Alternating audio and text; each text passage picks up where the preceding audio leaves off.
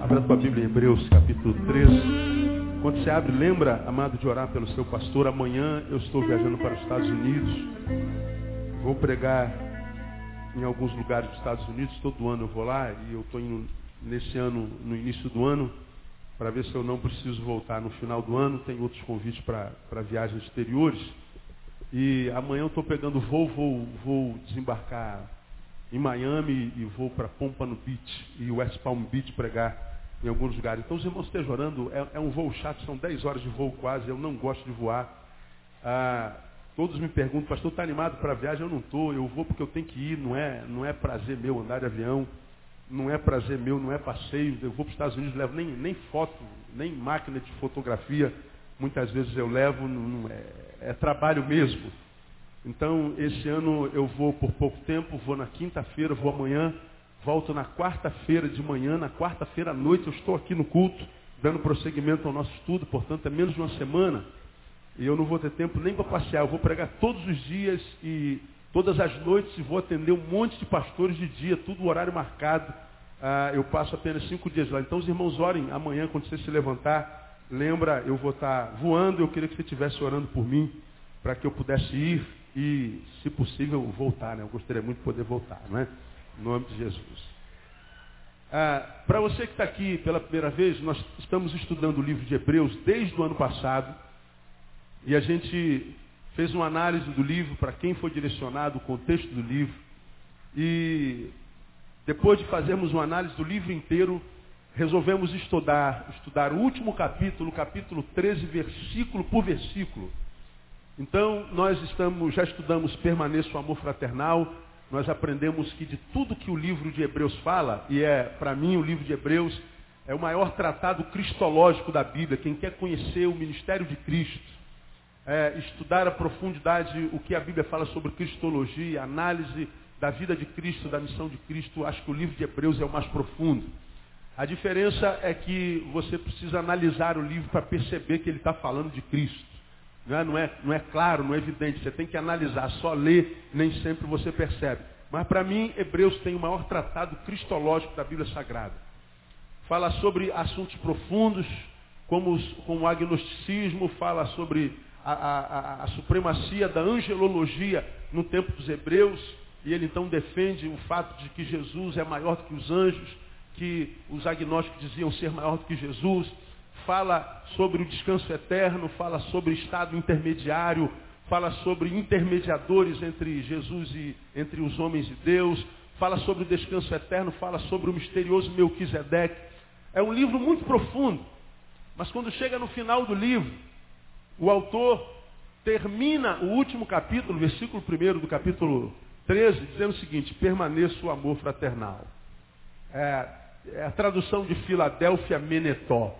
Amor fraternal. É o que tem que permanecer. Como quem diz, se você é, não guardar nada disso do que tratei no livro de Hebreus, se você não conseguir gravar nada disso que eu falei, que é de profundidade teológica, se você for daqueles que não consegue gravar o que, o que é revelado nas Escrituras, não consegue conter todas as informações da palavra, o texto está dizendo que tem que permanecer de fato é, é o amor ao próximo.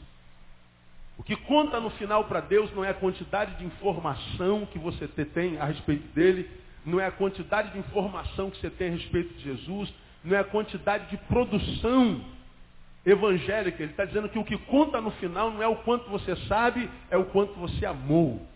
O que conta no final não é o quanto você fez para a igreja, é o quanto você amou. Porque a gente sabe que tem muita gente que trabalha na igreja de manhã, de tarde e noite, mas não ama ninguém. Ele é um bitolado, ele é um fariseu, ele é um um fanático, não é? Ele é alguém que abandona a mulher, abandona o filho, abandona a família, vive enfiado na igreja e acha que isso é serviço a Deus. E Deus está dizendo que eu quero não é que você faça muito, é que você ame muito. O que conta no final é o quanto eu amei. Aí falamos sobre o versículo 2, hospitalidade, falamos sobre lembrar dos, dos presos, eu falei o que é, que é preso, não é? Ah, pulei para o versículo 5, seja a vossa vida isenta de ganância, falei, cuidado para o dinheiro não matar você. E aí nós voltamos para o capítulo, versículo 4, honrado seja entre todos o matrimônio, e o leito sem mácula, pois aos devassos e adúlteros Deus os julgará. falamos sobre o que é honrar o matrimônio, como era o matrimônio no Velho Testamento, no tempo de Jesus, falamos sobre o contrato nupcial, falamos sobre a, ajuntamento, falamos o que é casamento. E nos últimos, nas últimas três quarta-feiras, nós começamos a falar, à luz da palavra, quando é de fato que um casamento é casamento. Porque nós aprendemos que um casamento não se torna um casamento à luz da palavra, porque alguém veio aqui no altar diante do pastor Neil, o pastor Neil fez uma cerimônia bonita, ela estava com um vestido branco maravilhoso, com a cauda aqui até lá na porta, e ele com um fraque maravilhoso, não é? E a gente faz aquele sermão maravilhoso, o coral canta, a gente faz ó, em nome da lei e como representante das autoridades instituídas, como ah, ministro de Deus Altíssimo, olha João e Maria, eu vos declaro marido e mulher, e a gente acredita que é a palavra do pastor que transforma João e Maria num casal. Eu posso afirmar a você que há muita gente que casa no papel, casa no altar, mas o casamento dele muitas vezes não se transforma em casamento, porque casamento é muito mais do que assinar papel. Por que, que tantos casamentos acabam? Porque o casamento que acaba nunca foi casamento. Porque a Bíblia diz que aquilo que o homem une, quem sabe o resto? Não separa o homem. O que Deus une, o homem não pode separar. Por que está tendo separação então? Porque de repente Deus não uniu. Quando é que um casamento é casamento? Ah, quando a gente casa com um padre. Não, não é o padre que transforma o nosso casamento em casamento. E nem é pelo fato de nós termos assinado um papel. Falamos que o papel é imprescindível, indispensável, diferente de como pensa a, a, a geração dentro da qual nós estamos inseridos. O cabra diz que ama a mulher, e, mas não quer casar com ela de jeito nenhum. Ele fala assim, mas para que, que a gente vai casar? Amor. É só um papel, isso é só um papel. Mas toda vez que ele diz é só um papel, ele diz eu não assino. Ora, se ama, é só um papel, assina, é só um papel, cara. Bota a tua assinatura aí pronto. Mas ele não assina, um safado sem vergonha. Né? É só um papel, se é só um papel, assina. Se é só um papel, por que, que não assina? Né? E nós mostramos algumas razões pelas quais ele ou ela não querem, eles não querem assinar o papel. Né? E uma delas é porque não tem certeza do sentimento. Porque quem ama, irmão, quem teve no coração o amor de Deus plantado em direção ao outro, ele fala assim, mulher, eu amo você, não quero mais ser sem você no resto da minha vida. E aonde é que eu tenho que assinar? O que, é que eu tenho que fazer? Pode botar um livro que eu assino todos os livros. Você pode botar uh, pergaminho que eu assino pergaminho. Tem que assinar na parede, eu assino na parede. O que, é que eu tenho que fazer? Eu assino qualquer buraco que você quiser.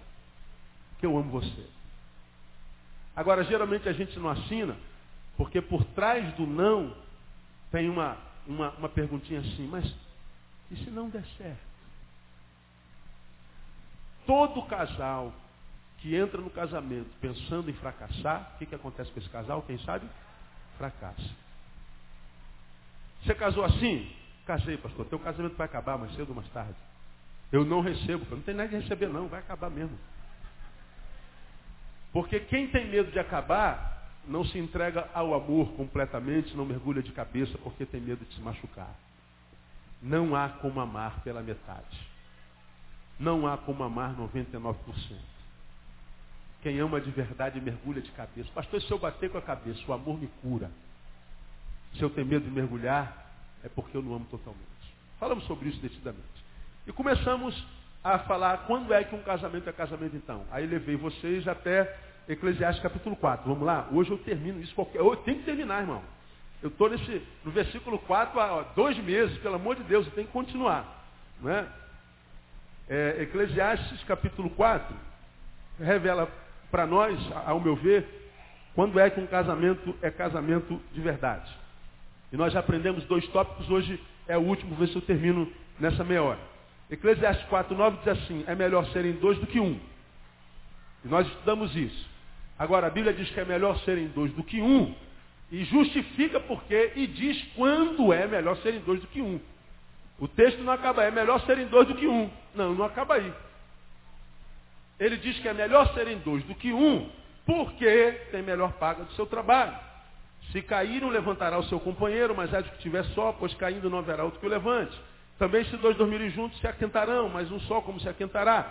Se alguém quiser prevalecer contra um, os dois resistirão e o cordão de três dobras não se quebra tão depressa. Então ele está dizendo, só vale a pena ser dois quando esses dois trocam algumas coisas que, em estando sozinho, não se pode trocar. E não se trocando faz com que a nossa vida não seja completa, entre aspas. Então, nós mostramos a vocês que um casamento só é casamento quando ele vem e se torna um casamento capaz de suprir três necessidades básicas inerentes a qualquer ser humano. Se o casamento não supre essas três necessidades, esse casamento não foi casamento. Foi uma cerimônia. Foi uma efeméride. Só isso. Mas nunca se transformou num casamento. Aquilo que faz com que nós nos tornemos uma só carne.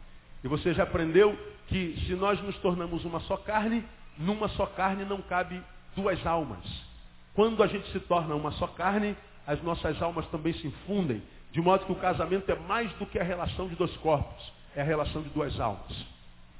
Então, é, é o mistério espiritual do casamento. Então, quando é que é, é, é, é casamento se torna casamento de verdade? Primeiro, quando supra a necessidade de mutualidade. É melhor serem dois do que um.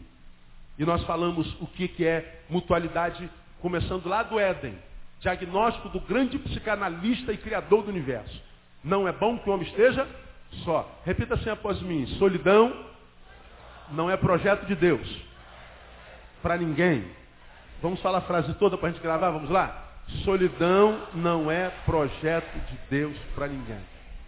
Agora você sabe que a solidão se manifesta em duas perspectivas, social e emocional. A solidão social é a ausência de alguém do lado. E a solidão emocional é a ausência de alguém dentro. Ou nós matamos a solidão nessas duas perspectivas, ou a gente continua só. Porque se quem está do teu lado não for aquele que está dentro também, você pode matar a solidão social, tem alguém com quem conversar, mas você não tem com quem trocar emoção. Sentimentos vitais de vida. Se quem está do lado não está dentro, não adianta, você vai continuar só. E se aquele que está dentro não estiver do lado, também não adianta nada. E aqui está a desgraça de muitos casamentos. Você casa com quem ama, mas aquele com quem você ama dificilmente está perto de você. Nos momentos mais difíceis, vocês não desenvolveram uma amizade profunda ao ponto de compartilhar tudo. E aí a gente vê gente que casa e continua só. Porque cada um vai desenvolver carreira solo. Cada um vive a sua própria vida. Os casais saem de madrugada para trabalhar e chegam de madrugada do trabalho. Sai do trabalho, vai para a faculdade, da faculdade chega em casa. Quando chega em casa no final da noite, já não chega o ser humano inteiro. Chega o que sobrou de você do dia. Chega o resto dela e o resto dele. E um se alimenta do resto do outro.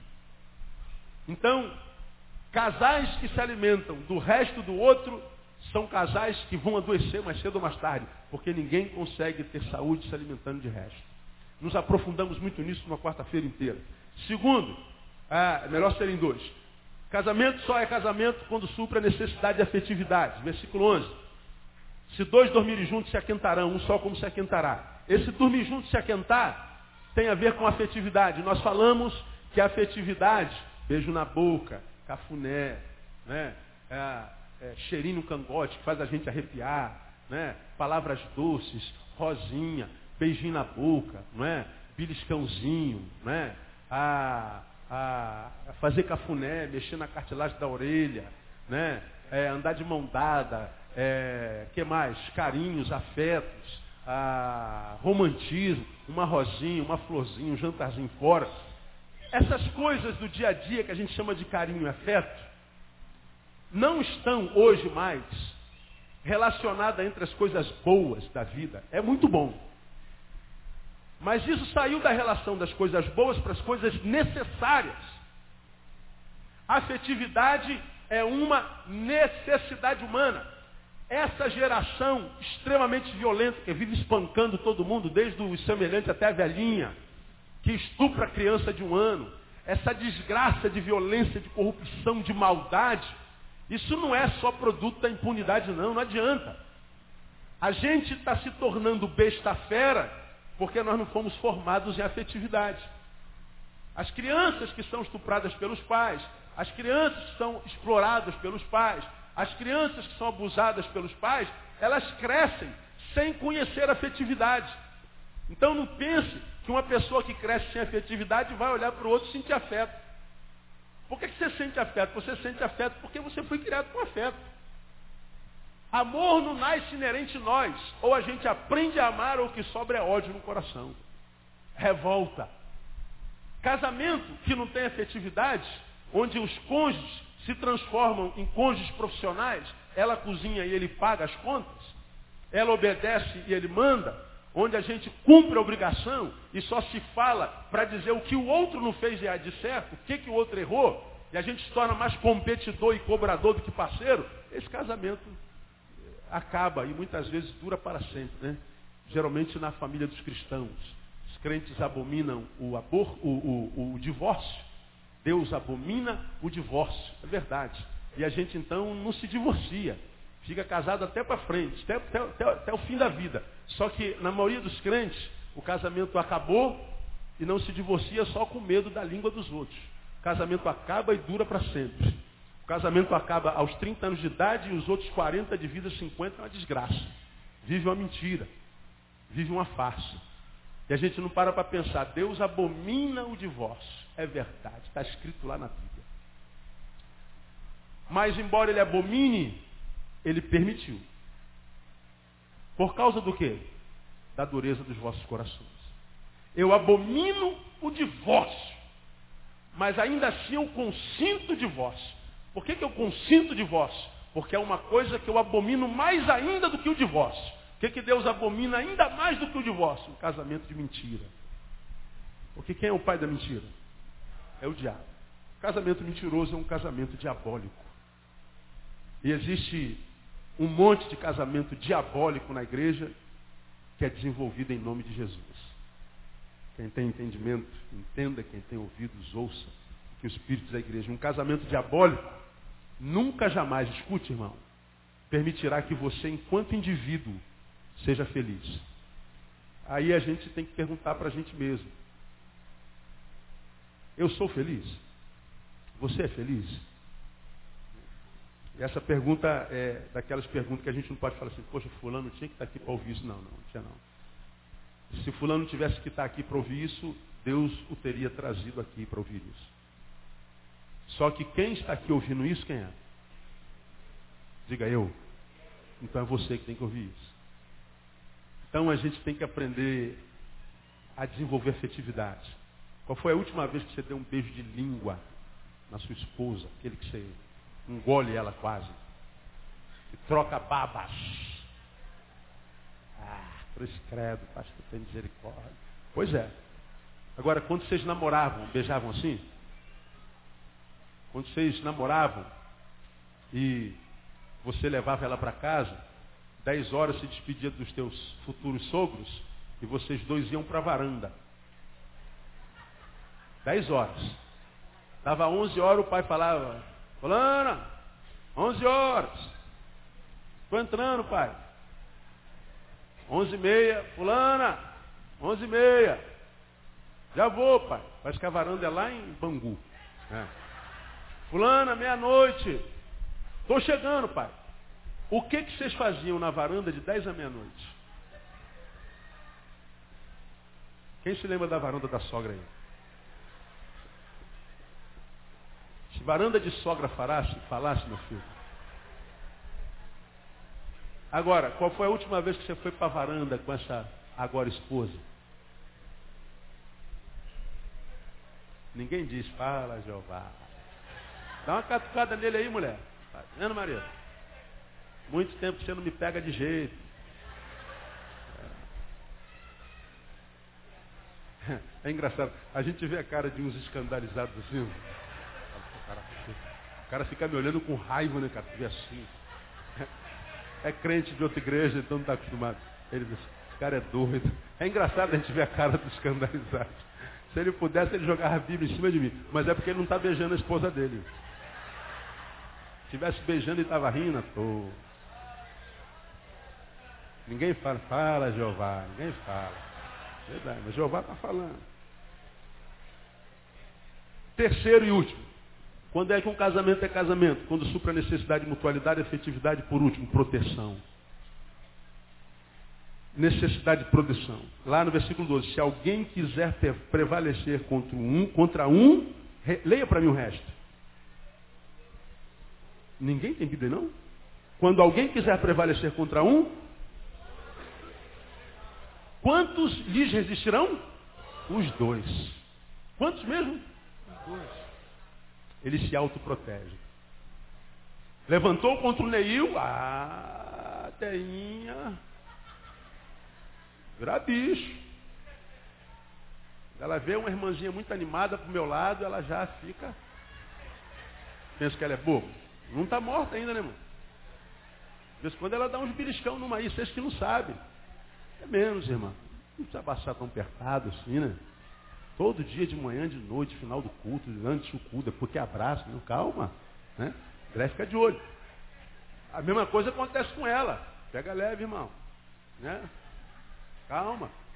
A gente se protege.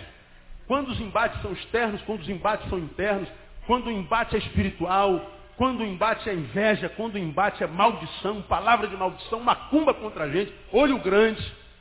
Porque às vezes a gente não imagina, mas nós somos, enquanto casais, alvos de muitos inimigos. O casamento tem muitos inimigos. Começa na dificuldade de casar. Digam para mim, gente, casar é fácil hoje em dia? Cara, todos vocês que não, não são filhinhos de papai, papai não bancou tudo, se apaixonou pela menina, pelo menino, e vocês, depois de algum tempo de casado, sonhou em casar. Aí você sonha em casar, aí tu olha o preço de uma casa, o aluguel de uma casa, e tu olha para o teu salário. pô, cara, a luz do meu salário e da análise do mercado de imóveis, eu não vou casar nunca. Eu vou morar em Magaponte, só se for assim. Aí Tu esquece a casa para aliviar, tu vai para casa Bahia ver o preço da geladeira. Aí tu soma o preço da geladeira com fogão, com a cama, o colchão. que mais? Máquina de lavar. Tu fala assim, cara. Aí tu olha para o teu contra-cheque e fala assim, amor, só se for um milagre de Jeová. De modo que você vai concordar comigo, o simples fato de estar tá casado financeiramente falando, é um milagre. É ou não é casado? É um cara. Você hoje está casado fala assim, cara, hoje eu tenho, a minha casa tem geladeira, tem fogão, tem, tem tudo. Como é que eu posso ter esse troço todo? Soma tudo que você tem em casa, você vai ver quanto é que você tem em casa. Aí olha para o teu salário e vê se não é um milagre. Casar já é um milagre. As próprias circunstâncias se transformam no inimigo do casamento. Mas eu quero mostrar alguns para vocês, não vai dar para mostrar todos. Mas eu vou mostrar alguns para vocês hoje. Primeiro inimigo do casamento que eu quero mostrar para vocês, de repente a gente vai ficar só nesse. Verdades ocultas entre os cônjuges. Eu vou repetir. Verdades ocultas. Eu não estou falando de mentiras. Mentira nem se fala.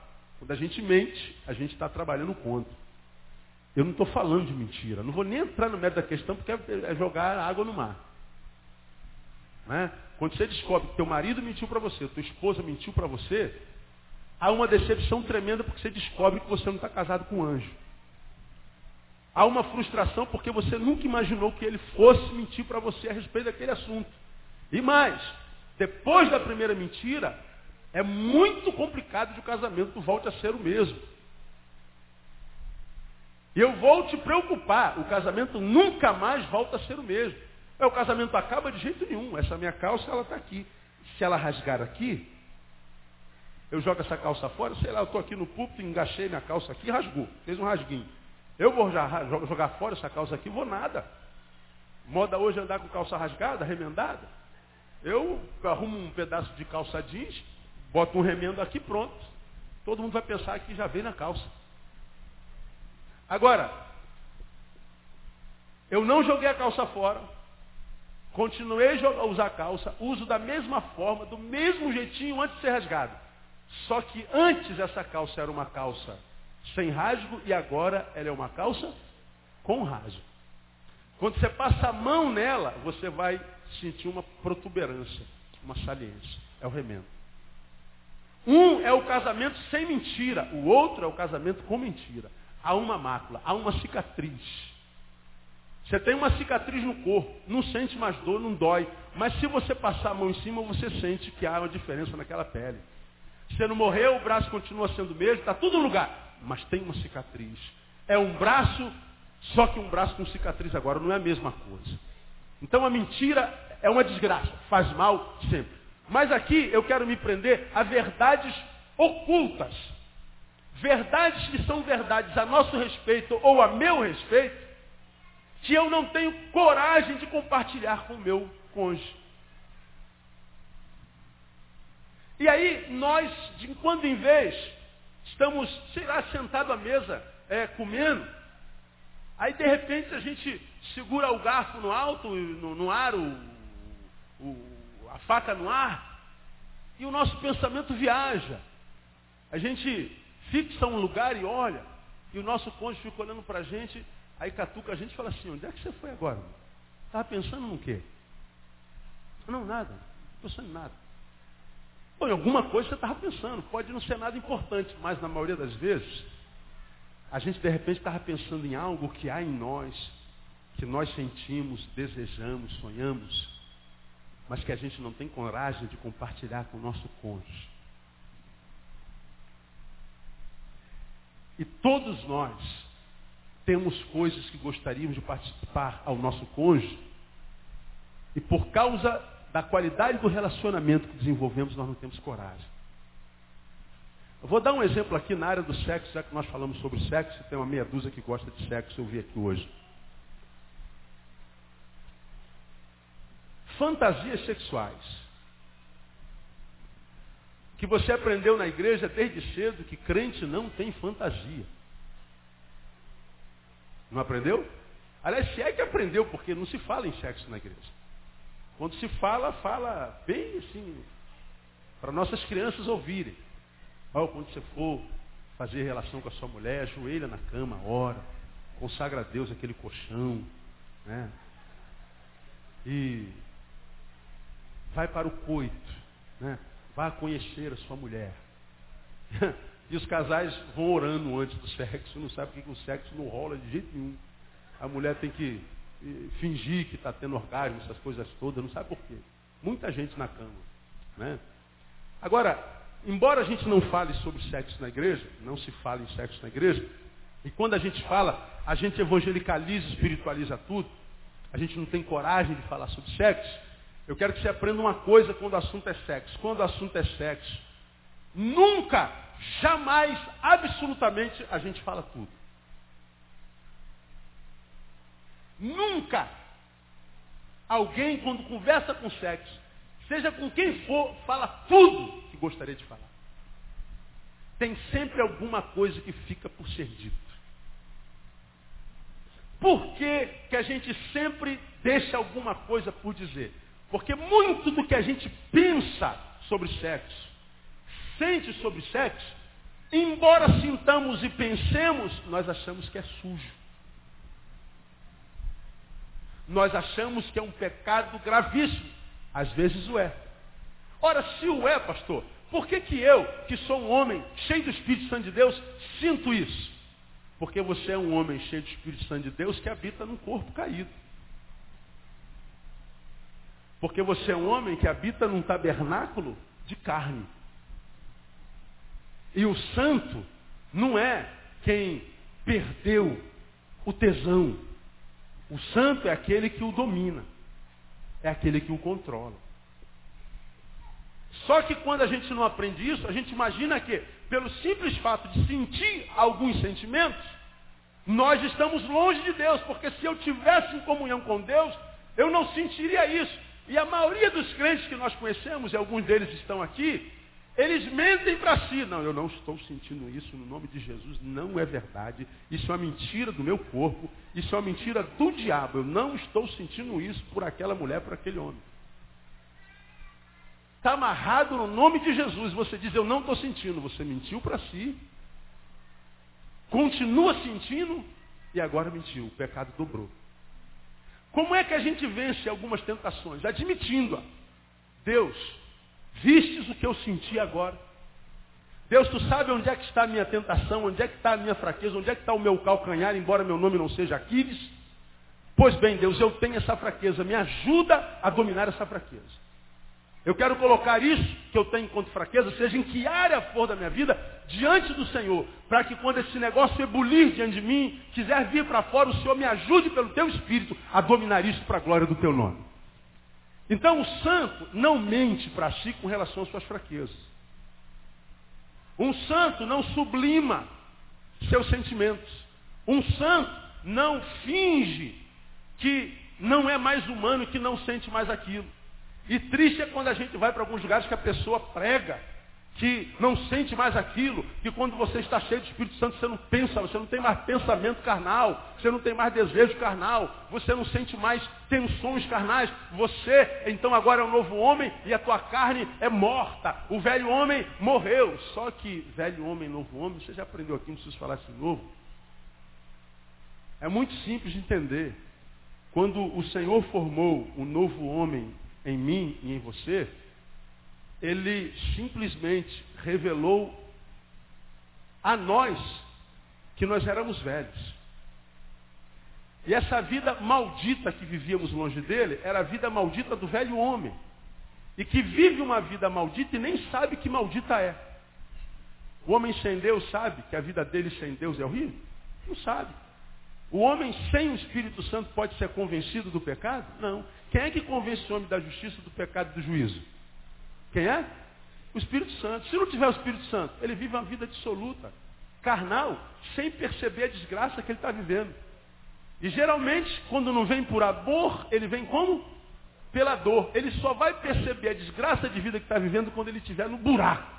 Aí ele diz, eu preciso procurar uma igreja. Eu preciso ouvir um, uma palavra, preciso de oração. Depois que ele já perdeu tudo, depois que ele já quebrou tudo. Então o que é o homem novo? O homem novo, ele é plantado em nós pelo Espírito Santo, como eu já ensinei a você, e esse homem novo nada mais é do que um homem que Deus forma em mim, que em mim, como que um espelho, revela para mim o quão falho e fraco eu sou. O homem novo revela a fragilidade do homem velho. E diz assim, Neil, agora você tem um novo homem em você. Esse novo homem em você está em você para te ajudar a não ser mais escravo do homem velho que você foi. E a gente então se torna senhor da nossa própria vida, das nossas emoções, das nossas pulsões, dos nossos tesões, das nossas fraquezas humanas, porque nós estamos cheios do Espírito Santo de Deus. Agora, estar cheio do Espírito Santo de Deus não é estar livre do sentimento, mas livre de se submeter a ele. Aí quando eu falo que há muitos casamentos que acabam e que não fazem bem para a alma, são verdades ocultas, são verdades que a gente tem dentro de nós como pulsões, tensões, que a gente gostaria muito de viver com a nossa esposa, com o nosso marido, que é a extensão do meu próprio eu, que é o meu eu outro, mas é com quem eu não tenho intimidade, eu não posso falar sequer que eu sinto aquilo. Para você que está aqui que é casado, Você compartilha, tem liberdade para compartilhar suas fantasias com teu marido, com a tua esposa. Eu quero falar não com esse cara, com essa mulher que está aqui me olhando, mas com aquele cara, com aquela mulher que existe dentro de você e que é homem suficientemente para não mentir para si, porque você sabe que quando a gente está na cama, nossa mente viaja. Nossa mente sai dali. Nossa mente vai adiante. É a nossa religião que não permite admitir isso. E a gente vai mentindo para nós o tempo inteiro. Só que a mentira tem perna o que mesmo, hein? Curta. Não está na Bíblia não, mas é verdade. E toda mentira vai ser revelada. Agora, quando nós vivemos um casamento que pretende compartilhar a graça da proteção, nós temos que desenvolver uma relação que vai além da relação sexual. Uma relação que transforma esse homem e essa mulher, que praticam inclusive o sexo, em duas pessoas, independentes do sexo, que se tornam tão amigas, que desenvolvem uma intimidade tão profunda, que pode compartilhar até o que está dentro de nós e que parece ser vergonhoso. Quem consegue entender aqui? Eu entendo, pastor. A maioria de vocês entende. Intimidade. Porque veja, Muitos de nós, quando temos problemas com a mulher, às vezes briga feia, briga com o marido, a gente sai de casa batendo porta, chateado com o casamento, e a gente vai para a rua. Vai para o trabalho, chega no trabalho, a gente tem um amigo com o qual a gente conta tudo que viveu em casa. Porra, cara, eu tô chateado com a minha mulher, briguei com meu filho, briguei com a minha mulher, minha sogra estava lá em casa, rapaz, eu soltei o bicho mesmo, arrebentei a boca do balão e tal. E tu conta tudo pro amigo. Ele é um amigo chegado teu, que você tem liberdade para contar até as brigas que você teve com a sua mulher. Ou com o seu marido. Ora, por que, que você tem um amigo na rua para quem você conta suas emoções, suas brigas, suas neuras, suas noias, mas não desenvolve, uma intimidade com a mulher para contar para ela as tuas neuras, tuas noias, tuas adversidades? Por que, que você tem uma amiga no, no trabalho para quem você conta tudo? Para ela você conta que você sente uma atração diferente para aquele colega de trabalho, mesmo sendo casado. Menina, eu não sei o que está acontecendo comigo. Quando eu olho para aquele cara, eu tenho que lutar com ele. Para ela você conta. Estou falando que você tem que contar isso para o marido. Mas eu estou falando que você tem liberdade para contar até isso para uma amiga. Mas você não consegue abrir o coração para o cônjuge. E aí o que, que acontece? Nós não estamos mentindo, nós estamos ocultando verdades. Nós ocultamos sonhos, nós ocultamos desejos, nós ocultamos fantasias, nós ocultamos decepções. Nosso marido disse uma frase, nossa esposa disse uma palavra. E ela disse, essa palavra tem um mês, mas essa palavra de vez em quando vem como uma campainha, porque me feriu. Parece uma coisa boa, uma coisa de só menos importância. E eu não quis arrumar uma briga por causa disso, mas aquilo está me ferindo. Você não está mentindo para ela, você está ocultando uma verdade. A pergunta para nossa meditação é, qual é o grau de intimidade que você tem com teu marido, com a tua esposa? Porque a tendência normal dos casamentos que vão entrando nos anos é que nós vamos nos profissionalizando enquanto cônjuges, aprendemos a desenvolver o papel que nos cabe no casamento e a nossa vida se resume a cumprir papéis conjugais. Mas nós esquecemos de desenvolver intimidade e amizade. A gente acha que a amizade é com gente fora do casamento. Corre no contexto masculino, e claro que o homem, emocionalmente falando, é muito mais incompetente do que a mulher. A mulher é mais sensitiva, Enquanto, quando o homem vai ver uma coisa, a mulher já viu três anos antes. É o tal do sexto sentido feminino. Só o homem não sabe disso, não acredita. Né? O homem acha que é o tal. Mas o homem é o cara da força, da emoção é a mulher. Ela é muito mais sensitiva. Quando tua mulher fala assim, marido, cuidado com essa pessoa, marido, ouça a tua mulher. Mas geralmente o que a gente fala? Essa mulher é paranoica, minha mulher é paranoica. Minha mulher é retardada, minha mulher Ô oh, mulher, gente difícil. Vê, vê problema em tudo. Pois é, se a gente ouvisse mais a nossa mulher, às vezes André fala umas coisas e fala assim, aqui dentro de mim. Não, dessa vez ela pirou de vez. Dessa vez ela, dessa vez ela jogou pedra na cruz mesmo. Dessa vez não é possível. Mas como quase sempre ela acerta, eu falo assim, não. Mais uma vez, o meu diagnóstico a respeito dela é que pode estar errado. Eu acho hoje que ela está errada. Mas como eu já errei no diagnóstico a respeito dela outras vezes, então eu vou considerar o que ela está falando. Geralmente a mulher está com a razão. Então, ah, qual é o grau de intimidade que vocês têm entre vocês? Esse grau de intimidade é o grau de intimidade que vai permitir a você viver um casamento de verdade até o dia de Cristo Jesus, até o dia que você fosse encontrar com Cristo. Porque para mim o maior desafio para um ser humano casado hoje é permanecer casado com saúde. Permanecer casado para sempre é fácil. É só sepultar as emoções, só vestir uma máscara, é só mentir diante da igreja, diante dos homens, é só fantasiar. É fácil permanecer casado para sempre. Difícil é permanecer casado com saúde. Permanecer casado com saúde, nós temos que ter mutualidade, temos que ter afetividade. Se você não tem, tenta restaurar isso.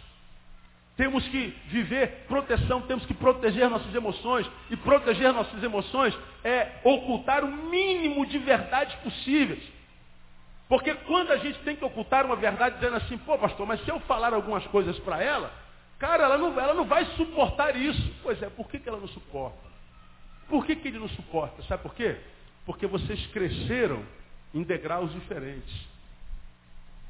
De repente você deu um pontapé inicial no jogo da tua vida e você veio numa marcha e ela que estava do teu lado foi ficando para trás. Você poderia ter pego na mão dela e arrastado junto. Ou ela foi na frente e você ficou para trás. E a gente fica lá gritando com o outro, perdeu a capacidade de dialogar no mesmo patamar. A gente evolui intelectivamente, profissionalmente, espiritualmente. E às vezes a mulher não vai, não é porque não quer, não, é porque não teve a mesma oportunidade. E a gente tem que ser o pastor da nossa casa, não só o amante. Temos que pastorear nossa esposa, temos que pastorear nosso marido. Temos que tentar crescer junto enquanto seres humanos, para que eu tenha do meu lado uma pessoa que está sempre do meu lado e não abaixo de mim ou acima de mim. Porque quando eu tenho que conversar com a minha esposa olhando para cima, eu sinto dor no pescoço e paro de olhar para ela. Quando eu tenho que conversar com meu marido olhando para cima, eu estou conversando com o superior. E se eu olho para cima, ele está olhando para baixo, está falando com o inferior ocultar verdades. Ocultar verdades. Então eu sei que quando a gente prega um negócio desse aqui, tu vê, ó, tu vê um casal outro levantando, não gosta de ouvir esse negócio. Mas porque, de repente, não estão conversando mais. Não tem desenvolvido uma relação de amizade. Na cama você se encontra no final da noite. Legal. E não deve parar de se encontrar na cama mesmo, não. Só que nós somos um ser criado por Deus, biopsíquico espiritual. Quando eu só me encontro com a minha mulher na cama, eu estou alimentando o bio. Mas não excepcionalmente o psíquico nem o espiritual. Quando é que eu alimento o psíquico? Quando antes da cama, a gente tem um momento de afetividade, tem beijo, tem abraço, tem carinho. Tem um jantar, tem uma vela, tem, tem, tem, tem, tem aquele, aqueles prés, né? pré, é, as preparações prés, aqueles afetos que independem da cama, que é o que alimenta o casamento, que alimenta a nossa alma com afetividade, e tem o espiritual. A gente está crescendo junto e está casado debaixo da graça de Deus. E aí, quando o nosso casamento é alimento espiritual, psíquico e, e sexual, aí sim o nosso casamento faz bem para a nossa alma. Porque senão, irmão, a gente vai ter que viver um casamento dúbio, um casamento de duas faces. E o casamento de duas faces é aquele que a gente vive um do portão para fora, que é o casamento para os outros verem. É o casamento aos olhos dos outros. E a gente vive outro casamento do portão para dentro, que é o casamento que eu e ela sabemos que vivemos. É aquele casamento quando a gente chega na igreja, dá a mão para a esposa e faz um sorriso e entra. E a igreja diz assim, puxa, como o irmão João e a irmã Maria são abençoados, né? Aí quando chega alguém e fala assim, poxa, irmão João, seu casamento é uma referência para a minha vida. Puxa, quando eu casar, eu quero ter um casamento igual o seu. Aí o João ainda tem a cara de pau e diz, eu vou orar por você, filho. Deixa eu botar a mão aqui na sua cabeça. Aqui, ó Deus, abençoa o irmão Juquinha. Que ele encontre uma esposa igual a minha. Que ele seja um marido igual a mim, que ele tenha um casamento igual ao nosso, em nome de Jesus. Aí o Juquinha não sabe que vai ser um desgraçado na vida. Porque aquele casamento do João só é um casamento aos olhos do Juquinha.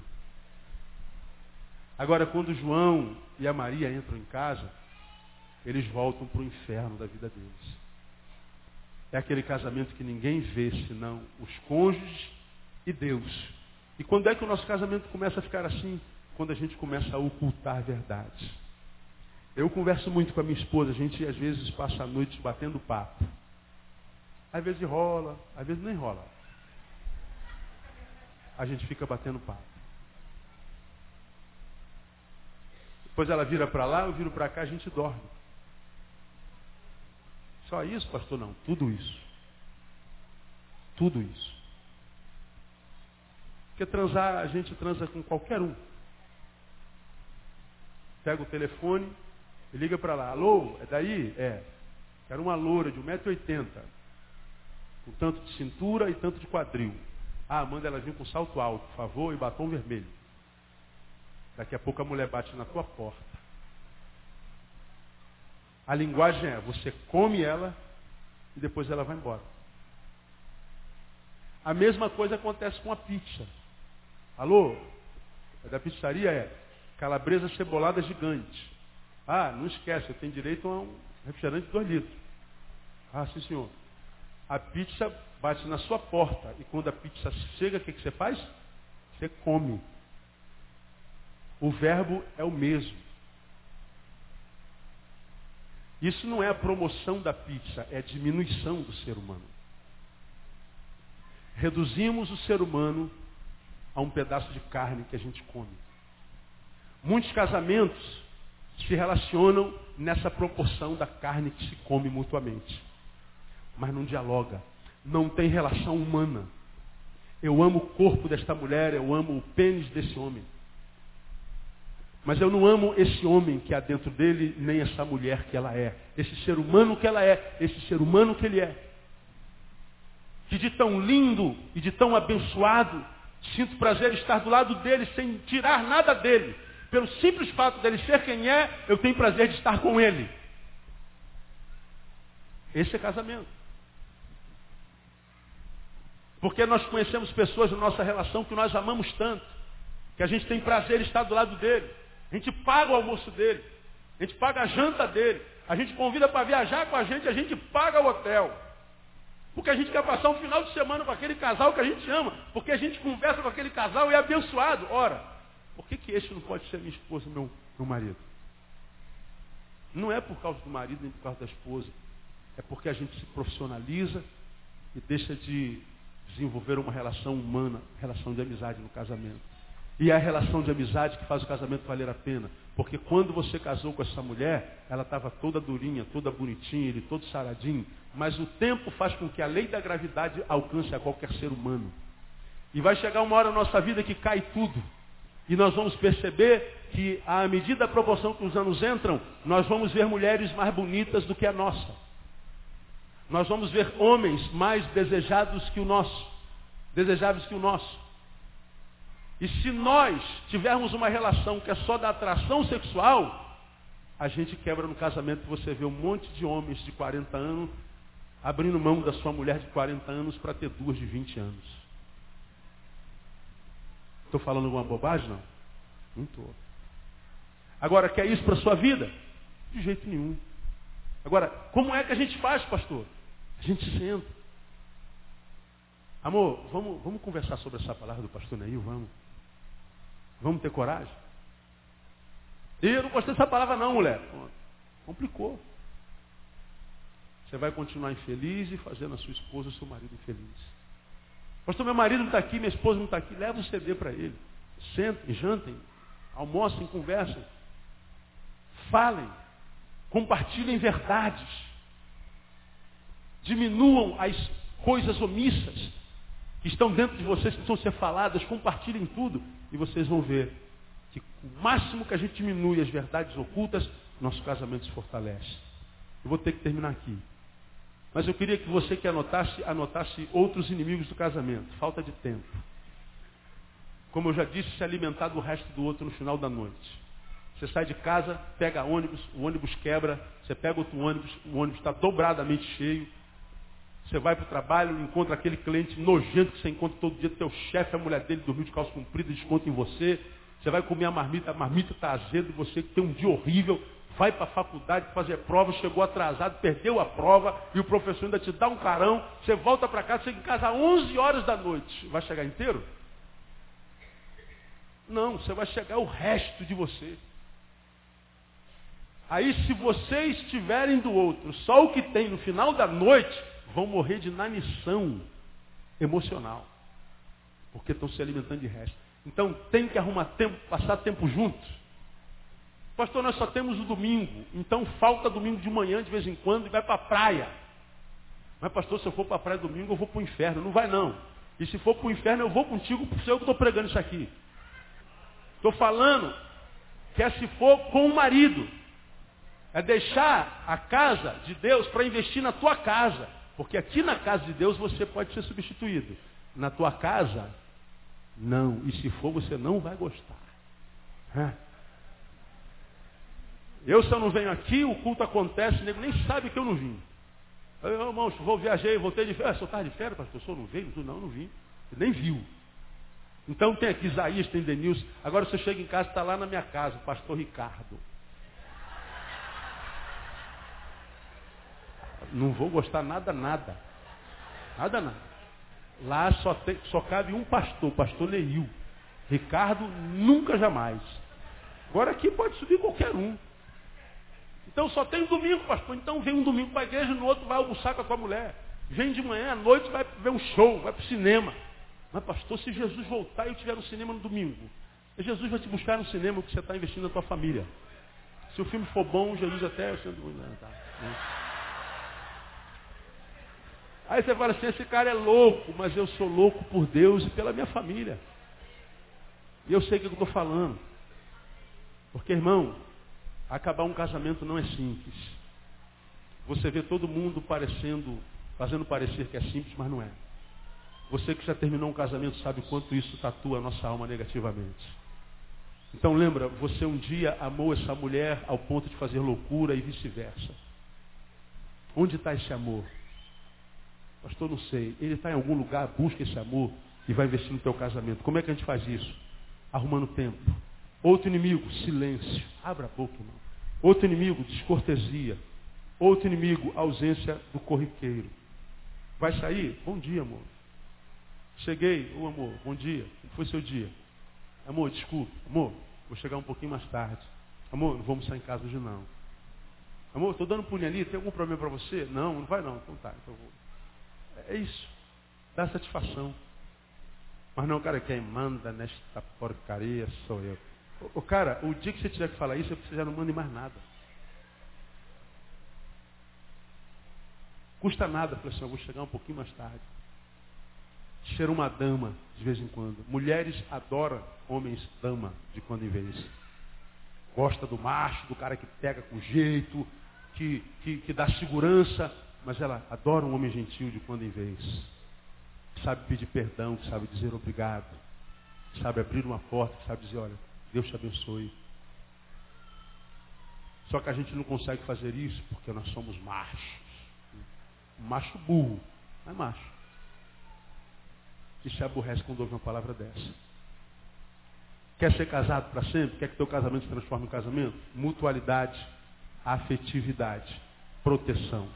Proteção contra as verdades ocultas, contra o silêncio, contra a falta de tempo, contra a descortesia, contra a ausência das coisas corriqueiras. Se a gente defender nosso casamento disso, nosso casamento será um casamento abençoado. De modo que quem quer ser bem casado, em querendo o é. Desde que negue-se a si mesmo, vença o seu egoísmo e viva um casamento com. Deus te abençoe para que isso seja uma realidade na sua vida. Amém? Quem recebe, diga, eu recebo, pastor. Um aplauso ao Senhor por essa palavra.